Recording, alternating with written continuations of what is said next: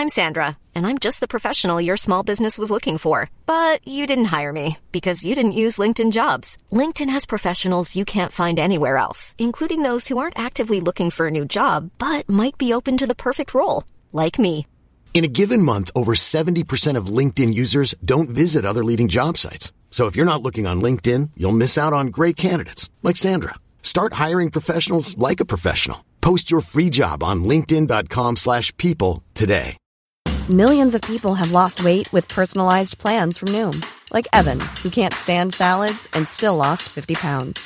Salads, generally, for most people, are the easy button, right? For me, that wasn't an option. I never really was a salad guy. That's just not who I am. But Noom worked for me. Get your personalized plan today at Noom.com. Real Noom user compensated to provide their story. In four weeks, the typical Noom user can expect to lose one to two pounds per week. Individual results may vary.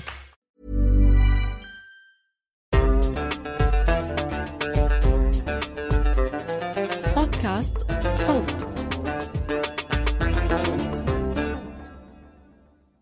كانت ال 48 سنة الرحيل لما طرد تحت تهديد المجازر والخوف حوالي تلتين سكان البلاد المحتلة من أراضيهم.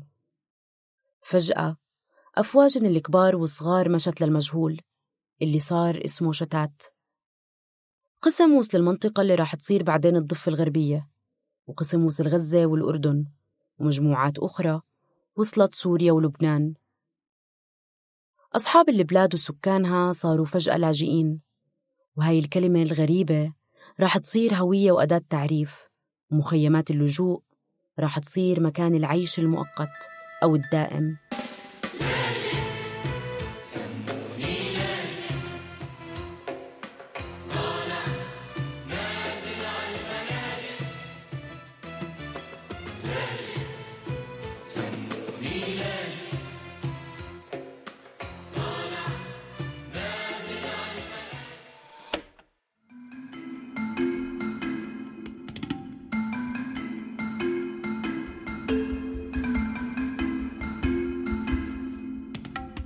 اسمي مرح خليفة.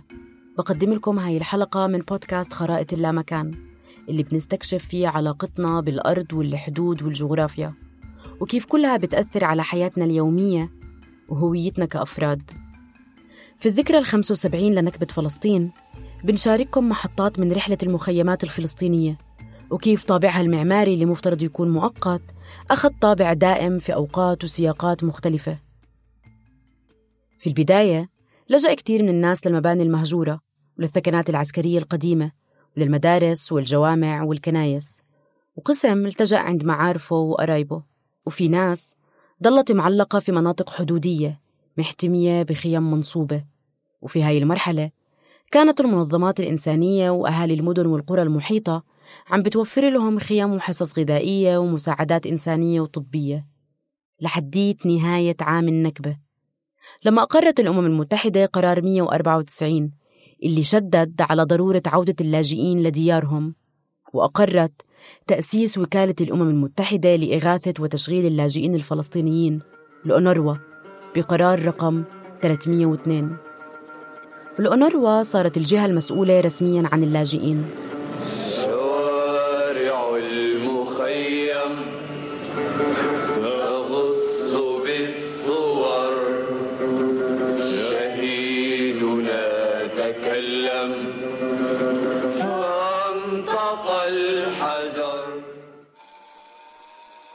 مشهد رقم واحد الخيمة. بلشت العمارة بعمارة الخيم اللي هي العمارة النسيج أو المنسوجات اللي كانت يقدمها أول إشي الصليب الأحمر اللي هي بلشت من ال 48 49 لل 51 عم نسمع صوت أنس الخطيب من قرية بيت عطاب المهجرة قضاء القدس اللي بيسكن في مخيم الدهيشة للاجئين ببيت لحم بيعطينا لمحة عن سنوات الخمسينات. من ال 51 لل 56 ضلت الناس ساكنة في هاي الخيام بس الخيم صارت تتطور. فإنه مرات الخيم كانت الخيم هاي المتهالكة البسيطة اللي ما بتوسع اللي كان يكون فيها 20 شخص في خيمة واحدة بعدين صارت الخيم تكبر حسب كيف العيلة كانت تتوسع وكانت الناس تتشارك في إنها تسكن في أكثر من خيمة لحد ال 56 قبل ما يتمأسس اللجوء بوجود الأونروا وبعد وجودها بفترة قصيرة كان عدد من اللاجئين بيعيش بمخيمات صغيرة ومشتتة. وفي ذات الوقت عدد آخر من اللاجئين سكن بصورة عشوائية وفردية بالقدس ونابلس وعمان وغيرها من المدن. هذا غير التجمعات غير الرسمية في الدول المضيفة. وفي العام 1951 وصل عدد المخيمات فعليا ل 71 مخيم. بعدها انخفض هذا العدد ل 57 مخيم في العام 1955 لينخفض أكثر لاحقا. مشهد رقم اثنين. الخرسانة.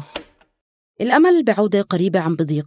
جيل جديد ولد من اللاجئين وما شاف من العالم غير المخيم. في ال 56 وال 55 وهون بحكي عن مخيم دهيش المخيم اللي أنا جاي منه. بلشت تنتقل للوحدات السكنية اللي هي الخرسانية اللي هي وحدة سكنية بتتكون من آه، أربع جدران وسقف مايل بزاوية آه، 15 بهدف إنه يعالجوا مواضيع الرطوبة والمطر إنه يكون السقف أكتر متين آه، من هاي الناحية.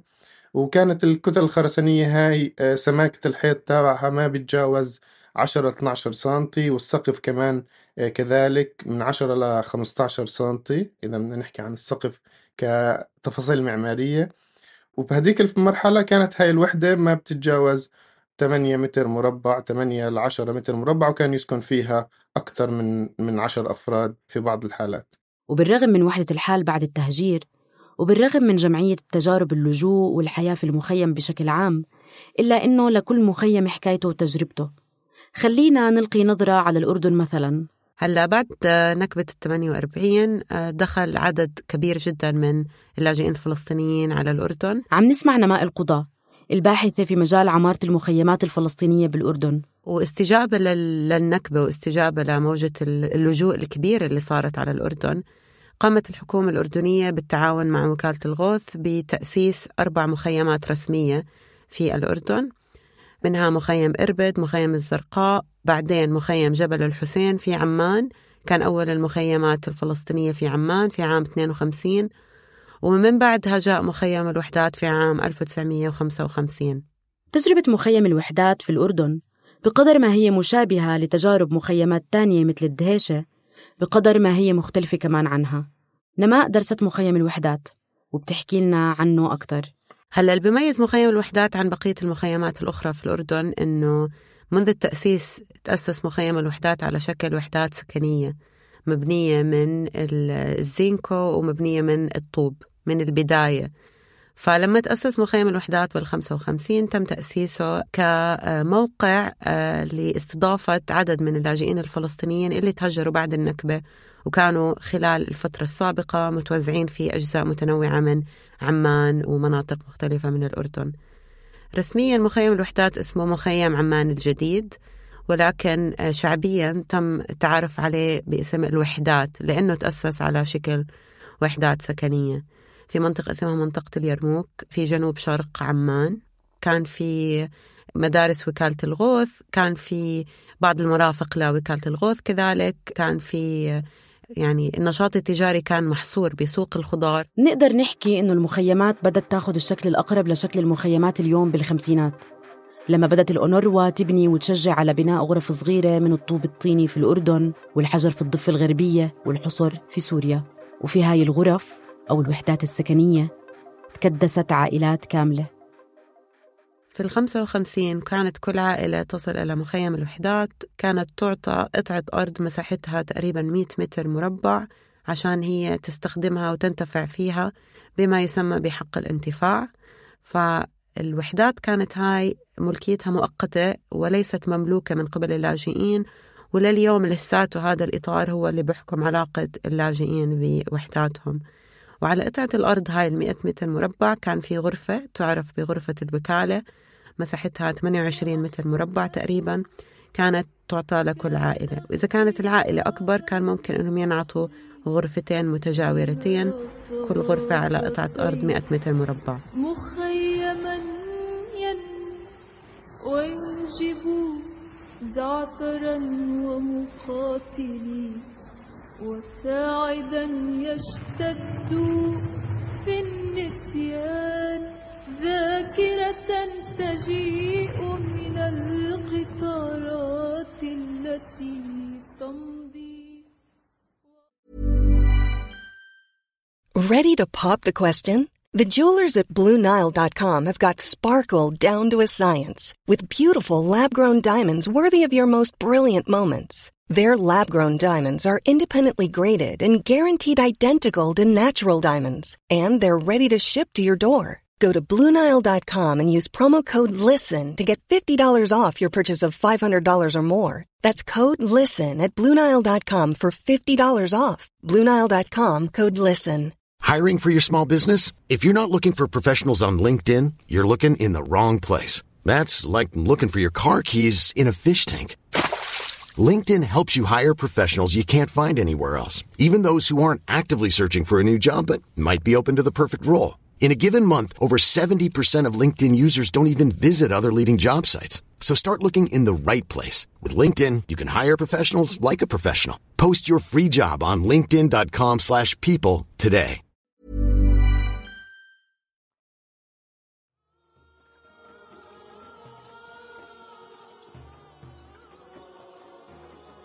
وهيك دخلت كلمة اللاجئين وترسخت في حياة الفلسطينيين. بعد حين فقط ستقفز هذه الكلمة إلى المعجم لتصبح هويتنا التاريخية وإطارنا الاجتماعي. تماما مثل كلمات النكسة والوطن السليب والفردوس المفقود. والفردوس المفقود. بالضبط كيف بيحكي لنا علي صالح الشيخ يونس في مسلسل التغريبة الفلسطينية. مع الوقت بدأ يتلاشى الطابع المؤقت للمخيمات.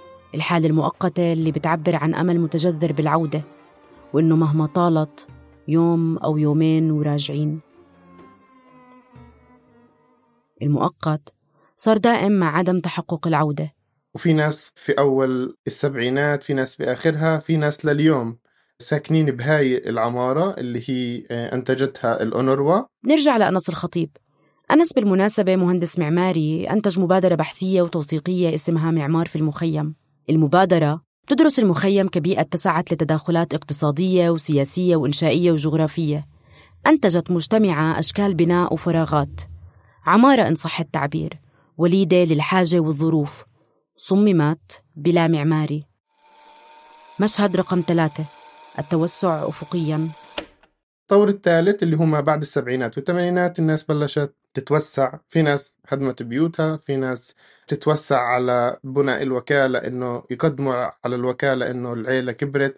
فالوكالة كانت لما أحكي الوكالة بحكي عن الأونروا كانت تعمل آه، توسيع أفقي لهاي الوحدة. صارت الجدران شوي شوي تسمك صارت ال- الفراغات تكتر لأنه حاجة الناس صارت أكتر. وفي ناس كانت مقتدرة في وساكنة في المخيم وتهدم هاي الغرفة وتبلش في بناء جديد على أساس إنه ممكن آه، ترفع طابق اللي هي بلشت في الثمانينات والتسعينات الناس ترفع طابق أول. في ناس كانوا يقووا هاي الكتلة ويبنوا يرفعوا شمع أو أعمدة ويبنوا على الطابق الفوق في ناس كانوا يهدموها ويبنوا من الأساس. كله كان بيعتمد على قدرة الناس. لما نحكي عمارة المخيم يمكن يتبادر لأذهاننا إنها عمارة مقابلة بالضرورة لعمارة الريف وعمارة المدينة. بس بحسب البحث والمقابلات عمارة المخيم استثنائية ما تمخضت عن واقع طبيعي. يعني مثلا عمارة المدينة نابعة من كون المدينة مركز حضري ومن عمليات التمدن المستمرة ومن الهجرة من الريف للمدينة. وكمان عمارة الريف هي عمارة طبيعية إلها أصلها وسياقها الطبيعي والمعيشي. أما عمارة المخيم بالنسبة لإلي ما في إشي اسمه عمارة مخيمات بالصورة الفيزيائية أو بما يشكله الفضاء الزمني. بس في كتير عمارات بتشبه عمارة المخيمات. إذا بدنا نصنفها تحت عمارة العشوائيات أو تحت عمارة اللامتقن أو الطراز معماري محدد. بس بالنسبة لإلي في إشي اسمه عمارة مخيم اللي هو الناس نفسها هم العمارة. ذاكرتهم بوجودهم بهذا المكان هم العمارة. ظروفهم المشتركة اللي شكلت هذا الفراغ مش بس فيزيائيا شكلته ذهنيا ومعنويا إنه تشاركوا الحال في كيف لما تهجروا من قراهم وشكلوا هذا النسيج المجتمعي اللي هو كثير مترابط ونقلوا فيه عاداتهم وعادات السكن. معماريا ما بنقدر نحكي فيه عمارة مخيم لأنه هي كتير كتير يعني بتعتمد على الحال المخصص إذا بدنا نشوف العمارة بصورتها الحالية. فهو زي كأنه في تخصيص لكل حالة فردية في المخيم وصفى زي كل شخص هو بيطلع بالطراز المعماري بناء على ظروفه وقدرته بناء على كم أفراد عائلته بناء على المهنة اللي كان بيشغلها. الإحساس بالمؤقتية لازم اللاجئين على الصعيد النفسي والمجتمعي والحلم بالعودة ما توقف تماما. حتى لو تغيرت طرق التعبير عنه. رغم هيك العمارة تبدلت وصار في حاجة لتحسين البنى التحتية ومد الخدمات الأساسية. مع الوقت الوقت عم بمرق الاكتظاظ عم بزيد الظروف المعيشية عم بتصير أصعب. صار في تغيير خلينا نقول في بداية السبعينات يعني بعد عشرين سنة تقريبا في المزاج العام أو خلينا نحكي الناس كيف عم بتشوف موضوع التطوير؟ وصار في تقبل أكثر لموضوع التطوير وصار في تقبل أكثر لموضوع المشاريع البنية التحتية لأنه الظروف المعيشية صارت كتير صعبة. فبعديها بلش بشكل تدريجي تدخل شبكات الصرف الصحي بلش يصيروا يمدوا كهرباء للوحدات السكنية صارت تتحول الأمور أكثر باتجاه خلينا نحكي الديمومة من ناحية البنية التحتية. لأنه صار في حاجة حقيقية لهذا الموضوع وصار في تغيير للنظرة العامة إنه أوكي إحنا عنا وضع آه، بيئة مبنية يميل للديمومة بس هذا لا يتعارض مع حق العودة هذا لا يتعارض مع صفتنا كلاجئين. صارت الفكرة أنه هذا هاي نظرة معينة لها دخل رمزية ولها دخل أبعاد سياسية بس هذا لا يتعارض مع حقنا في حياة كريمة حياة صحية في بيئة صحية وبيئة يكونوا مرتاحين فيها داخل فراغ المخيم. فراغ المخيم كمان مساحة متغيرة. بتغذيها الظروف السياسية والاجتماعية. المخيم صار مكان مشحون بالرمزية العالية. هو حيز بمهد للعودة. هو محطة انتظار حنظلة. وهو مساحة كفاحية مفتوحة ضد العدو.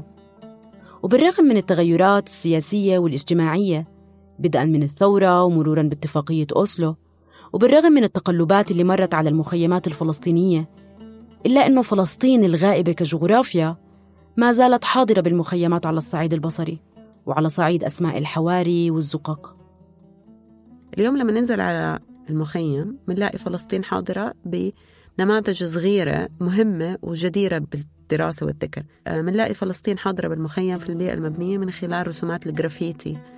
فمنلاقي على الحيطان جمل تحكي حق العودة سوف نعود. لا للوطن البديل القدس عاصمة فلسطين.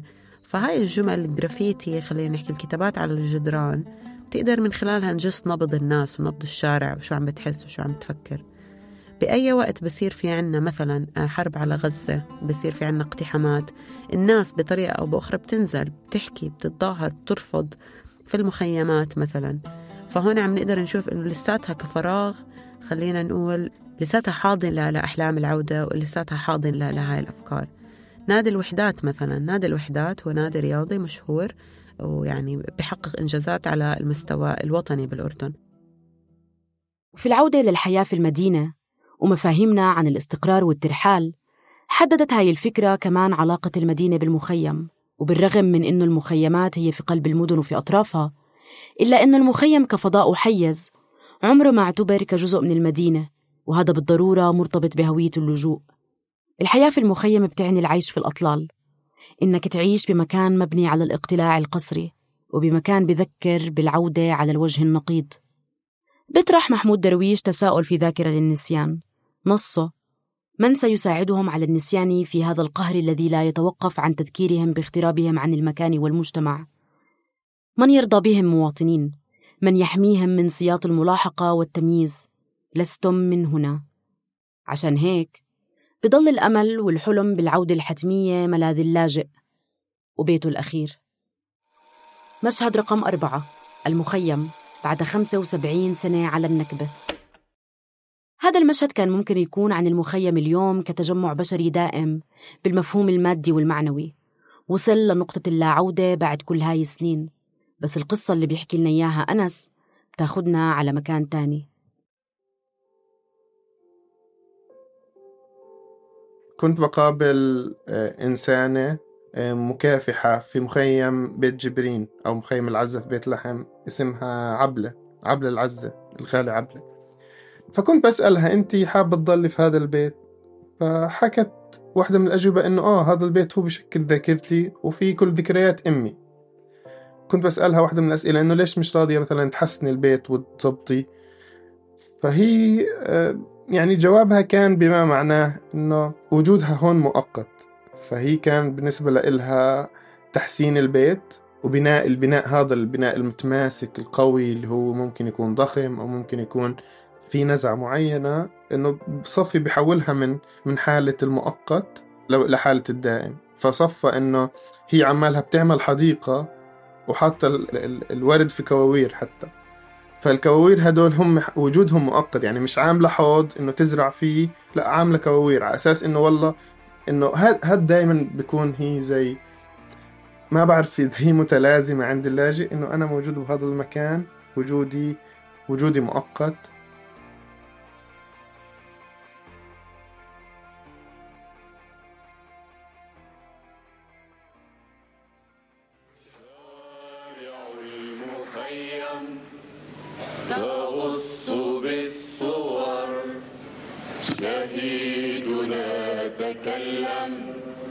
فانطق الحجر. شارع المخيم. هاي الحلقة نتاج تعاون مشترك بين المتحف الفلسطيني وصوت بودكاست. أنتجت بالتزامن مع معرض المتحف الفلسطيني الحالي بلد وحده البحر محطات من تاريخ الساحل الفلسطيني. كنت معكم من البحث والإعداد مرح خليفة من التحرير محمود الخواجة ومن التصميم الصوتي حسام علي. رصيد الأغاني المستخدمة في الحلقة رح نتركه في الوصف وأخيرا شكر خاص لنماء القضاء وأنس الخطيب بودكاست خرائط اللامكان من إنتاج صوت